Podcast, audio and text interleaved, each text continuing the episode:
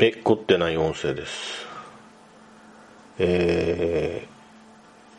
ー、現在ですね、家の中ですけども、えー、テレビでは今、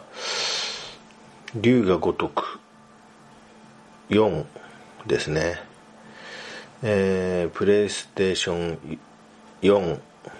用の龍が如く4桐生一馬さんが、えー、カムロ町のコンビニに入って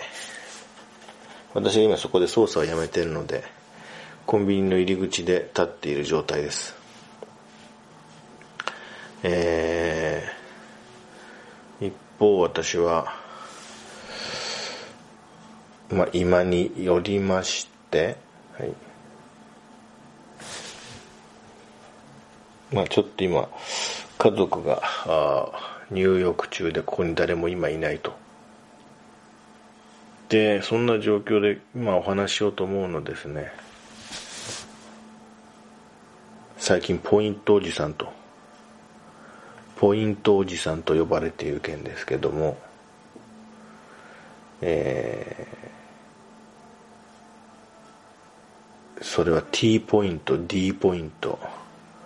クレジットカードのポイント。あとはイオンの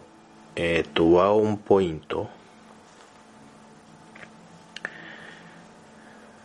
などなど。あとまあ楽天のポイント。最近そのいろんな買い物をするときにそのポイントを貯めたり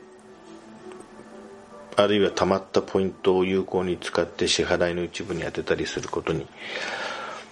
執念を燃やしている。その僕の状況を家族が揶揄してポイントおじさんと言っていることについてちょっと喋ろうかと思いまして。えー、そもそもあの PayPay とかあの LINEPay で、要するに QR コード決済の、まあ、プチブームといいますか、えー、去年あたりから始まってますけど、あの、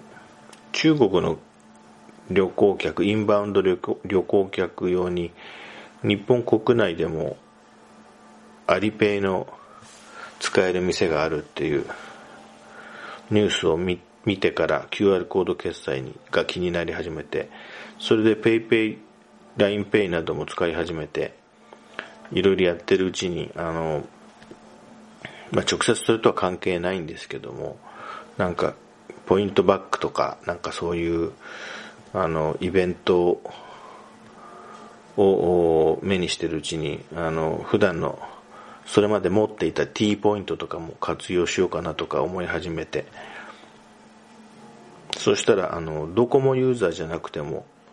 D ポイント、D ポイントですね。を、あの、貯められるってのを知りまして、まあ、ドコモショップに行って、D ポイントカードもらってきたりして、そんなことで始まった私のポイント、ポイント好き。最近はあの、まあ、必ず出ていく支出ですね。ガソリン代とか、あるいはあの、僕は非常にあの、いろんな薬飲んでましてですね、血圧関係とかコレステロール関係とかそれこそ、えー、いろんなものの治療薬を飲んでおりまして、その、まあ、毎月だったり2ヶ月に1回だったり、一定の金額のそのお薬代が調剤薬局で支払う。それの支払いは、どうせ払うんだったら同じ金額払うんなら現金じゃなくてクレジットカードにしてクレジットカードのポイントをつけてあと調剤薬局によってはそういうあの処方調剤の支払いにも T ポイントなり D ポイントが付与される薬局がありますのでまあ薬局というよりもドラッグストアですね。あのチェーン店系のドラッグストアがありますのでそういったところを選んでそこに処方箋を持ち込んでえクレジットカードのポイントもつけて T ポイントもつけてみたいなことをやってたり。そうするとそこで結構な T ポイントがたまるのでそれをあのガソリンを入れる時のセルフスタンドの、えー、クレジットカード払いの時に T ポイントも差し込んで溜まってる T ポイントをガソリン代の一部に当てるとかなんかそんなことをやってると、え、いろんなことにポイント関係に、えー、だんだん詳しくなってきてます。7月からセブンイレブンの7個のポイント付与率が下がるそうで、そうすると、あの、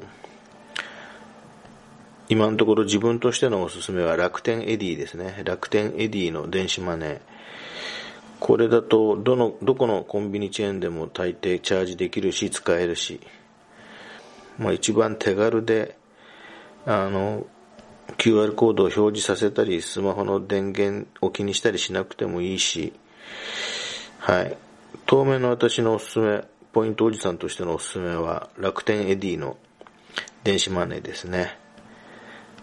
今日はこここんな感じで録音終わりたいと思います。今のところまだ家族が風呂から戻ってきてないので、この辺で、えー、終了いたします。以上です。